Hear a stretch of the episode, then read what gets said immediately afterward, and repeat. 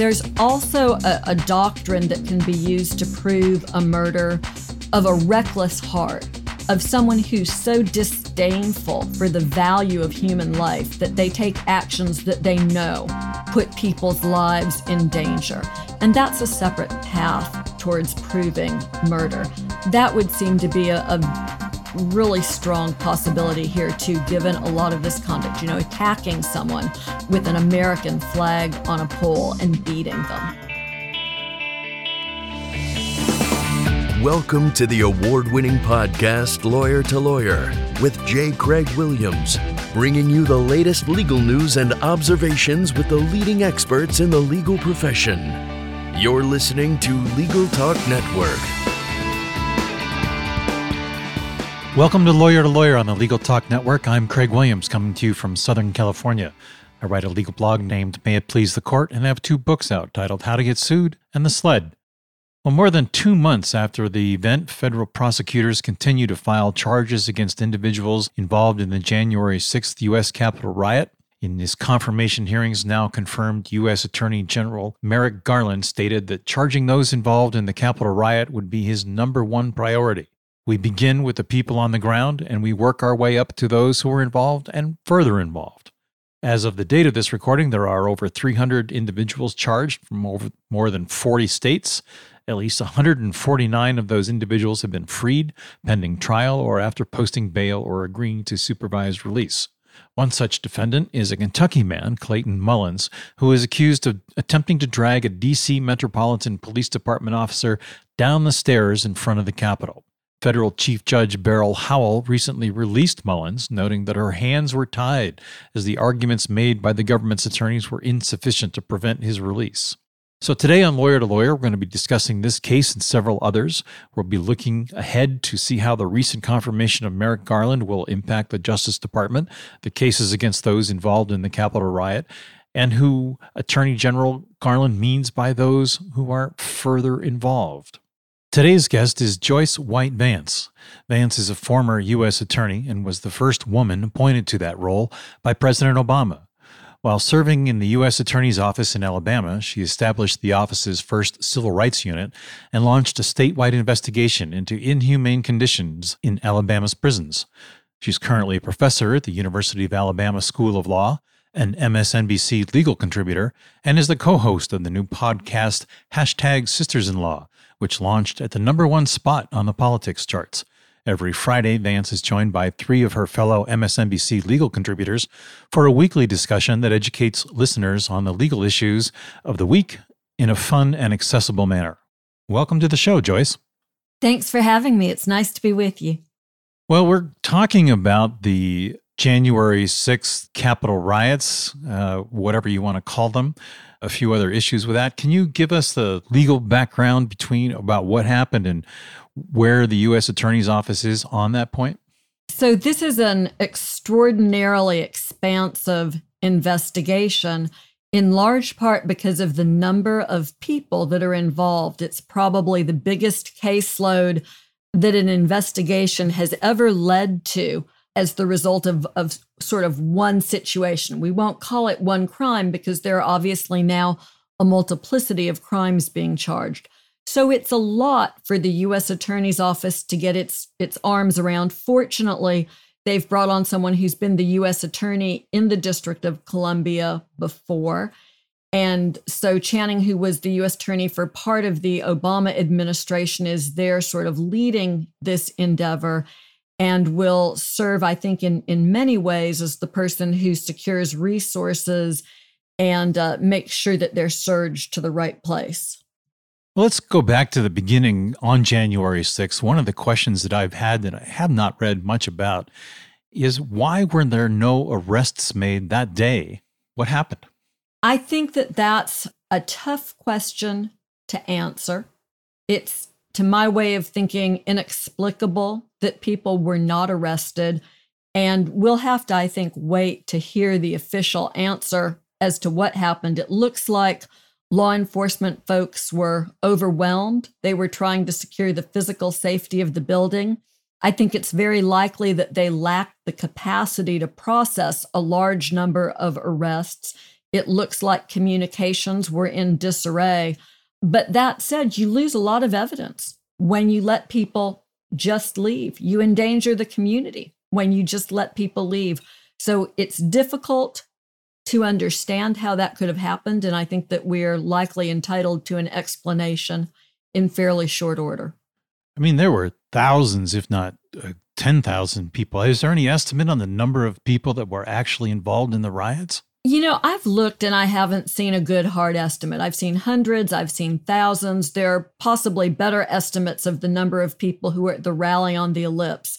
And I would suspect that law enforcement folks have a, a good hard assessment on that. But this is a large number of people. You know, for two and a half hours, the assistant U.S. attorney handling the case, handling some of these detention um, hearings, has says that Capitol Police had to continue to battle this sort of onslaught for more than two hours. I'm sure it's overwhelming. You know, even the capacity to arrest is certainly a good question, and whether those one of those things that we maybe need to look at in the future to try and remedy. But what evidence are you? What evidence does the U.S. Attorney's Office have to rely on? Obviously, the videos and the social media, but and tips from from uh, other people. But is it scant evidence that we have, or is there really a plethora out there? So we don't know yet. We haven't heard the government's evidence, but their opportunities for investigations are very rich. Most of the, the crimes are captured on video. That's an enormous help. There are a lot of available witnesses. There are good indications that many of the people who have been arrested are already cooperating. There will be a social media presence emails, text messages, and then, of course, verbal communications with family and friends at home. So there is a lot of available information for the government.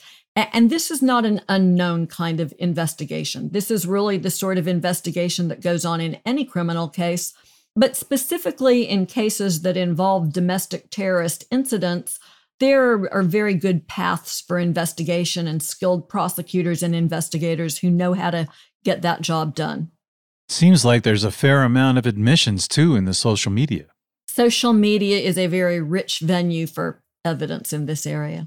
And there's some apocryphal stories about women who have uh, either baited men into that were involved in it into bragging online or bragging to them about it, and some ex-wives and ex-girlfriends, a significant number of those. Is that anything you've seen? Well, speaking about this specific case, obviously I don't know what the evidence is, but I will say that in any number of prosecutions, it can be very helpful to have a scorned uh, girlfriend or ex wife as one of your witnesses. I'm sure. Well, let's take a look at this uh, particular instance of uh, Mr. Mullins, who was arrested, and then in a, it was Clayton Mullins uh, appeared a car dealer from Kentucky, right? Right, right and appeared before a U.S. Uh, either magistrate or judge, but uh, the, the uh, it was federal chief judge Beryl Howell, I guess, that released Mullins, which surprises me. Let's let's just talk first about whether these people should be staying in jail or whether they should be released. What's the general thought about that? So you have to look at each individual case based on the evidence, and the way detention works is Typically, uh, a defendant or someone who's been charged will appear first in front of a district judge, and then they'll have a right of de novo appeal to a district judge if they don't like the ruling of the magistrate judge. And that appears to be what happened here. The government can seek to detain a defendant, arguing that they are either a flight risk or a danger to the community, and the government has to prove that by a preponderance of the evidence. In other words, that it's more likely or not. Right. So in this instance, is it is it really an either or choice, or can you pursue both avenues that you're both a flight risk and sure, a danger? Sure, you can you can pursue both. You only have to prove one. Right. Well, in this instance, Judge Howell felt that there was no proof that this gentleman was violent, and that the uh, U.S. attorney wasn't arguing that point. Apparently, just that he was much of a flight risk. What's your thought? Yeah. So I think Judge Howell's ruling was a little bit more nuanced. It looks like the government argued only that the defendant, Mr. Mullins, was a flight risk, not a danger to the community. And Judge Howell's reaction was that there was insufficient evidence to prove that he was a flight risk. When you look a little bit more deeply into this situation, it looks like the government really faced a, a dilemma here because Mullins' lawyer has made public statements arguing that far from being a danger and trying to attack police, that instead what he was doing was he was telling the crowd, don't attack the police and trying to protect them. So that obviously will be a defense that a number of these folks will raise. No, I wasn't attacking. I was trying to help the police out as I was there with my thousand friends trying to storm the Capitol, right? But in this case, the government, I assume, strategically chose not to enter into that issue too early and they likely believed that they had sufficient evidence to prove that he was a flight risk. Unfortunately for them, Judge Howell did not agree. So here's Mr. Mullins' status now. He's back home in Kentucky. He's on house arrest. He's permitted to leave his home for a very limited number of events, but he's largely restricted to his home. And if he were to violate the conditions of his release pending trial, the government would be able then to go back to the judge and argue that he should be returned to custody. So one suspects that they are keeping a good eye on him. I'm sure of that. One of my other kind of odd ones was that uh, we found was the federal judge that approved the Texas woman's request to travel to Mexico for a prepaid work related yeah. bonding retreat. This is the woman who flew in the private jet to go to the Capitol riot. So without, you know, talking about that specific case because we don't know for sure what motivated the judge, Often, particularly in cases where the government doesn't object to this sort of treatment of a defendant, it can be a signal that the defendant is cooperating with prosecutors, and prosecutors believe that there is some benefit to a defendant having more lenient treatment. So that could possibly be what's going on here. Well, let's talk about the kind of charges that these people that are are that stormed the Capitol are facing. There have been ones, there have been a couple that have been charged with sedition, with a version of treason, but the great majority have been, been charged with uh, the fairly simple ones to prove trespass and entering a building without the right to be there. Are we going to see those kind of easy to prove charges be the, the ones that, that are the main ones charged? So it's early days in this investigation. There are a number of different reasons to charge people early before all of your investigation is complete one is if they're a danger to the community and you need to get them off the streets. And in that case, you charge whatever you have available, right? It's possible also that they wanted to convince some folks early on to cooperate with law enforcement, and charging someone can get their attention. There are other reasons to charge. I expect that we will see a number of superseding indictments with more serious charges added in as this investigation progresses. Do you think that ultimately all of the people that breached the Capitol grounds that day will be charged, no matter how many there are? So I think not all of them. What occurred is extraordinarily serious. I don't think anyone gets a pass for conduct that went beyond the bounds of peaceful First Amendment advocacy and became criminal conduct of really the most heinous crime because this wasn't just an effort to hang out inside of the Capitol. This was an effort to prevent the peaceful transfer of power. This was an effort to keep Congress from certifying the results of the election. Probably among the most serious types of crimes that you can commit against your government. But I think it's hard to say that every single person who's there should be charged. There may be some people who were minimal participants who were taken along by family members who perhaps didn't fully appreciate what was going on.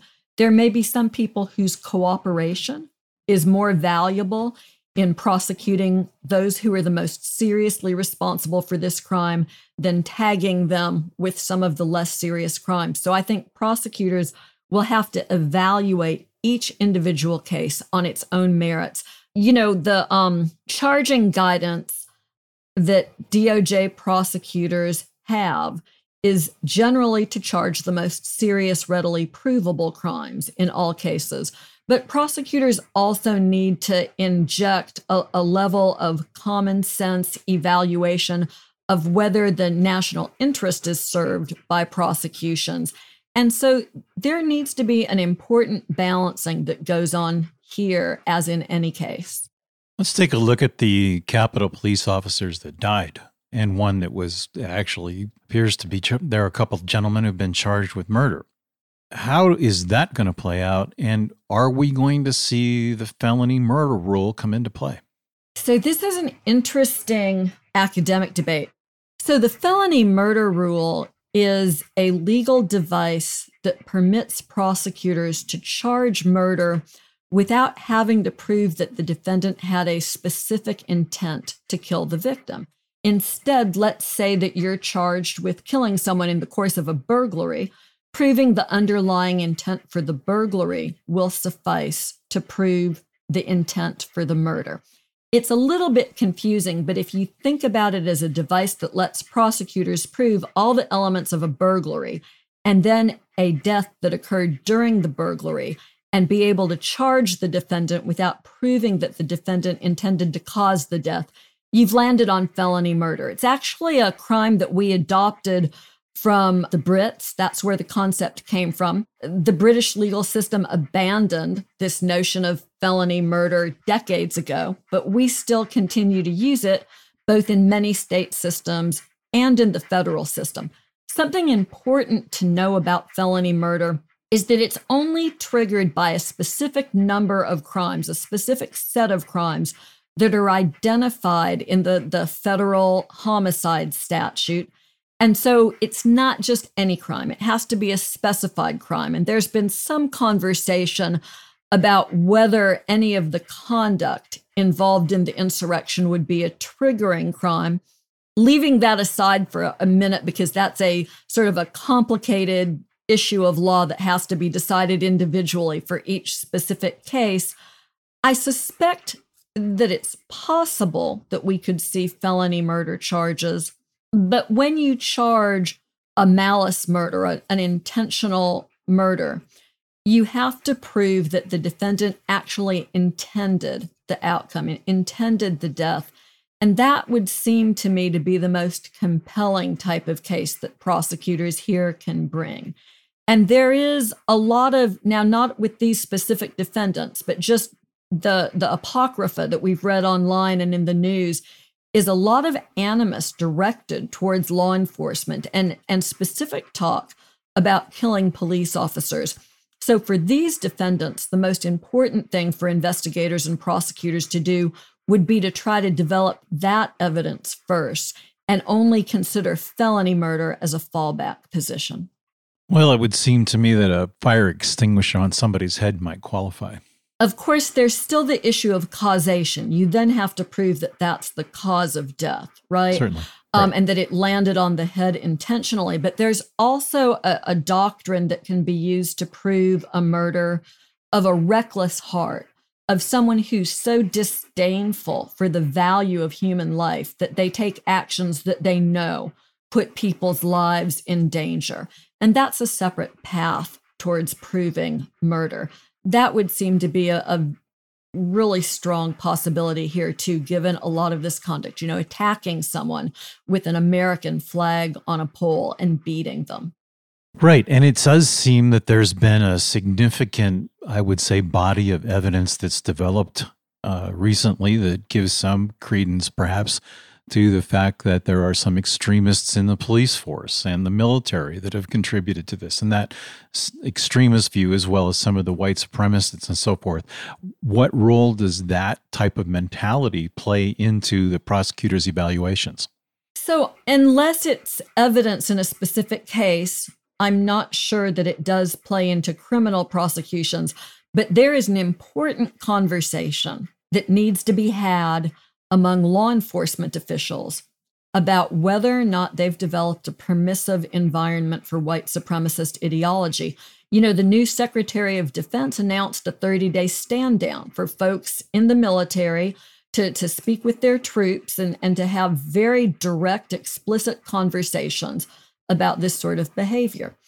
Now we see that the Proud Boys were explicitly recruiting members of law enforcement with a focus on people who were former military, and that many of, of these folks do have military and law enforcement backgrounds. It's absolutely unacceptable for anyone in law enforcement who takes an oath to serve the public to adhere to an ideology that promotes white people at the expense of other people.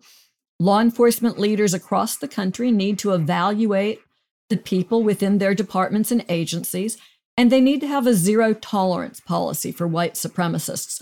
We're not having that conversation as directly as we should be. And law enforcement leaders, starting with Chris Wray, the director of the FBI, need to be demanding that those conversations be had and that swift action to correct problems that exist be taken as well. What role does the U.S. Attorney's Office have in kickstarting those types of investigations?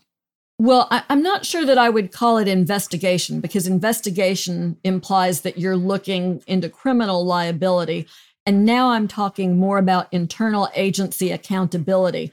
And so, you know, that would stem certainly the attorney general or the deputy attorney general could trigger that. The heads of the DOJ law enforcement agencies, the FBI, DEA, ATF, and the Marshal Service, all are direct reports to the deputy attorney general. For non DOJ law enforcement entities, you know, there are law enforcement entities in other agencies, for instance, in DHS, and those secretaries can similarly compel that sort of an inward look into their operations. And we also have issues across the country in state and local law enforcement. And, you know, Craig, one of the issues here is whether there's the appetite to root out white supremacy or whether it has to some extent been tolerated and is still being tolerated.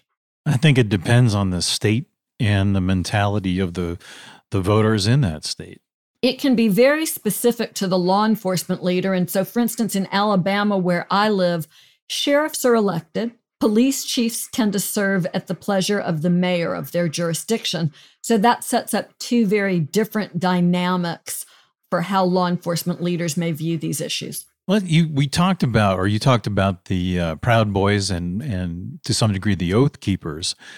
There have been some photographs of Roger Stone surrounded by uh, Oath Keepers, and then some evidence I've seen of that same one or two of those group involved directly with the riots. Where else is the U.S. Attorney's Office and the FBI looking here? Are we going to look up the line in politics? And if we start there, how far is it going to go? Are we going to involve the senators who may have given tours to some of those folks the day beforehand who are expressing sympathetic encouragement? Or are we going to go back to the ellipse and the people that were speaking there? So there has to be, as a starting point, a clear line drawn between legitimate exercise of First Amendment activity, the rally at the Ellipse, and then considering whether any of the speakers at that rally or anyone who organized it or brought people to it had a hidden agenda, which involved a conspiracy to launch an insurrection. And of course, people that were involved in the insurrection. And you know, this is um, like any other criminal case. When you go out and you investigate a drug trafficking organization, you may start at the lowest level of the organization, people who are dealing on the street, but they're not your goal. Your ultimate goal is to go to the head of the organization and cut it off so you can interdict the supply of drugs and the trafficking activity, right? right. This is no different. And, and so the question that I and I don't think we need to really be shy about about stating it, right? The question is how high up does responsibility and organizing authority for this go? Does it go to the President of the United States? Does it go to people around him? Does it go to folks like Roger Stone? We don't know the answer to that. We need to know the answers, whether they're yes or no. And that's law enforcement's job is to acquire those answers and to prosecute where appropriate. We are not a country that needs mob justice in any way, shape, or form. So we should stay true to our rule of law principles and only prosecute people where there is sufficient evidence to obtain and sustain a conviction against them. And some of the behavior that we saw that you you know you kind of alluded to the hang Mike Pence crowd that was in the Capitol.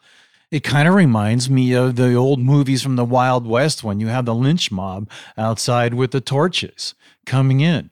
Where does that prosecution going to go? It seems like we're really far into this, but January 6th is barely two months ago. And there are hundreds of, let's just say, subjects of this investigation. So lots of work. We don't know what role everybody who was involved played. And so, you know, you have a First Amendment right in this country to express your political opinions, even if they're hateful, but you can't incite violence. That's sort of where that line is. And there's a body of case law that, that says that to, to be prosecuted for inciting violence, it has to be speech that's intended to directly in the moment trigger violence. It can't be speculative or two or three months down the road. And so, with this incident that you identify, you know, this horrific sight we all saw of sort of a mock gallows and people entering the Capitol, you know, yelling, Where's Mike Pence? Hang Mike Pence. Prosecutors will have to look at the evidence and decide whether charges are warranted, and if so, against which individuals. It's a big undertaking. And now we've got Merrick Garland who's going to be taking over. Does the Justice Department have the resources to handle this much in addition to its current workload? Well, the Justice Department is the biggest law firm in the country. There are 94 U.S. attorneys' offices located across the country, in addition to the resources available in Main Justice in the Criminal Division and the National Security Division and the Civil Rights Division. DOJ has had experience before where it has surged resources to either large cases or significant matters that took in a lot of personnel. There are already reports that prosecutors from jurisdictions outside of the District of Columbia are handling some of these cases in their early stages. And I would look to the Attorney General and the Deputy Attorney General, as well as the U.S. Attorney, the acting U.S. Attorney in the District of Columbia, to do a superb job of surging resources where they're needed. Excellent. Well, since we're going to look up the line and ask that question about how high this actually goes, you've seen President Trump's speech and you've seen some of the other speeches from uh, Giuliani and uh, Chapman. What's your evaluation of where that line that you mentioned? Is this incitement? Did President Trump incite a riot? Did Giuliani? Did Chapman? So, my evaluation as a prosecutor is it looks bad and it requires more investigation. Based on what's publicly known, there's not enough to make a decision to prosecute. I would want to know about all of these folks, their communications with each other, their communications with people around them. Did they ever, uh, you know, express to anyone a specific intent to use an angry mob to keep Congress from certifying the election? That's what you're looking for. And then there's some powerful evidence for investigators to parse involved in the former president's reaction to these events. At least one senator said that he had heard that the president appeared delighted, that he didn't understand why people around him were upset that there was a mob attacking the Capitol. We all know that there was a lengthy delay in his taking any action to whether he was ultimately the one who did it or not to authorize the guard it would be important to know what the interaction was you know you'll recall that there was some shenanigans about who stayed in charge over at the defense department and who was in the room when decisions were made there is a lot of fertile territory here for investigation but i mean i have to say it doesn't matter who we're looking at whether it's the former president who people have strong feelings about or anyone else we are a rule of law country. We do not engage in mob justice. We hold people accountable for their actions consistent with our laws and our legal principles. And we must do that here. But we must also be a country that lives up to that aspiration when it comes to other defendants who maybe don't have the megaphone that the former president has and the resources that the former president demonstrated over the, the four years of his presidency to fight off legal process, we need to really rethink how we treat people in our criminal justice system and make sure that justice is a reality for everyone, not just the wealthy and powerful. Well, let's take a look at at actually doing that prosecution, assuming all of those elements are present. Pull back for a second and, and take a look at the at it from a constitutional and democratic and long-term perspective. Should we as a country prosecute former politicians? You know, it's a really difficult sort of a conversation to have. There is a lot of animosity towards the former president. There are a lot of people who think he got away with way too much, that he did a lot of bad things while he was in office, and that he needs to be held accountable. Accountability is something that should happen in appropriate cases where there is evidence to support it. And so if prosecutors develop evidence that let's let's just say links the former president with a specific desire to rile up this mob and to send them off to the Capitol to do exactly what they did, then I think prosecutors need to unflinchingly, if they believe that there is sufficient evidence to obtain and sustain a conviction, they need to do their jobs and prosecute without fear or favor. The risk that everyone is so concerned about is we see so many countries where there's corruption and kleptocracy where prosecuting your political enemies, I mean, all we, we don't have to really look any further than Russia right now, where prosecuting your political enemies is not a fulfillment of a criminal justice system's purpose, but rather it becomes another powerful tool in the arsenal of a corrupt leader. And that's what we have to guard against. So this is not a moment for mob justice. This is a moment for careful and thoughtful consideration of the evidence and the right course. I, I think the good news here, Craig, is that we have in the new Attorney General, Merrick Garland, someone who is superbly fine tuned to make these decisions. Excellent. One last question before we sum up. You're prosecuting former President Trump. You've got a defense attorney in the jury voir dire who's saying there's no possible way to segregate this the animosity that people have developed, perhaps even for his uh, lack of response to COVID and death of family members or friends that weren't necessary. How do you deal with those jury questions? Well, it would be tough to pick a jury in this case. We're sort of seeing a little bit of that right now in Minneapolis, where uh, the lawyers are in the middle of striking a jury in the prosecution of former police officer Derek Chauvin, who's charged with killing George Floyd. And the problem is, everybody in the jury, Venire, is familiar with the death of Mr. Floyd. Many of them have seen videotape. The question that's the key question there to seating jurors is the same question that prosecutors would have to confront and, and defense lawyers and the judge in a theoretical trial of President Trump or anyone from inside of his orbit. The question is can you set aside what you think you know and any biases that you might have and render a decision in this case based solely on the evidence that's presented in court and the law as the judge instructs you on it? And we're seeing in the Chauvin case jurors being seated who have convinced folks involved in the case that they can do that. And we're seeing jurors being excused either for cause or using peremptory challenges when it seems clear that they can't set aside what they already know. So that's no indictment of those jurors as, as individuals. Sometimes we have strong feelings that we can't set aside.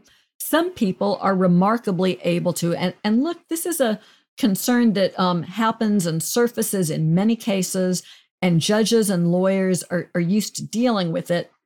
But if there's a prosecution of, of the former president, as, as you point out, those concerns would would be raised on steroids. I'm sure. Joyce, it looks like we've reached the end of our program, so I'd like to take this opportunity to invite you to share your final thoughts and your contact information for our listeners to reach out to you. And don't forget to mention your new podcast, hashtag Sisters in Law. Well, thanks for that. And this has been a fascinating conversation. I think Something that we're missing out on in this country is the opportunity for good civic education. We don't do it in a sustained fashion anymore. I guess I'm dating myself saying, you know, that every year when I was growing up in elementary school, I got a heavy dose of it. Perhaps the silver lining to what the country has been through is that we have conversations like this and, and we're more thoughtful about our legal systems, our obligations as citizens, and, and what the Constitution means and requires of us. If people are interested in contacting me and talking about it more, they can find me through the podcast. We are hashtag sisters in law. The hashtag is part of our name. You can tweet at me on Twitter. I'm at Joyce White Vance, or find me on the University of Alabama Law School's website, which will send you right to my externally facing email address. Great. Well, thank you, Joyce. It's been an absolute pleasure to have you on the show today and certainly a very interesting conversation. Thank you. Thanks for having me. Well, for our listeners, if you like what you heard today, please rate us on Apple Podcasts, your favorite podcasting app. You can also visit us at LegalTalkNetwork.com where you can sign up for our newsletter. I'm Craig Williams. Thanks for listening. Join us next time for another great legal topic. When you want legal, think lawyer to lawyer. Thanks for listening to Lawyer to Lawyer, produced by the broadcast professionals at Legal Talk Network. Subscribe to the RSS feed on LegalTalkNetwork.com or in iTunes. The views expressed by the participants of this program are their own and do not represent the views of, nor are they endorsed by, Legal Talk Network, its officers, directors, employees, agents, representatives, shareholders, and subsidiaries. None of the content should be considered legal advice. As always, consult a lawyer.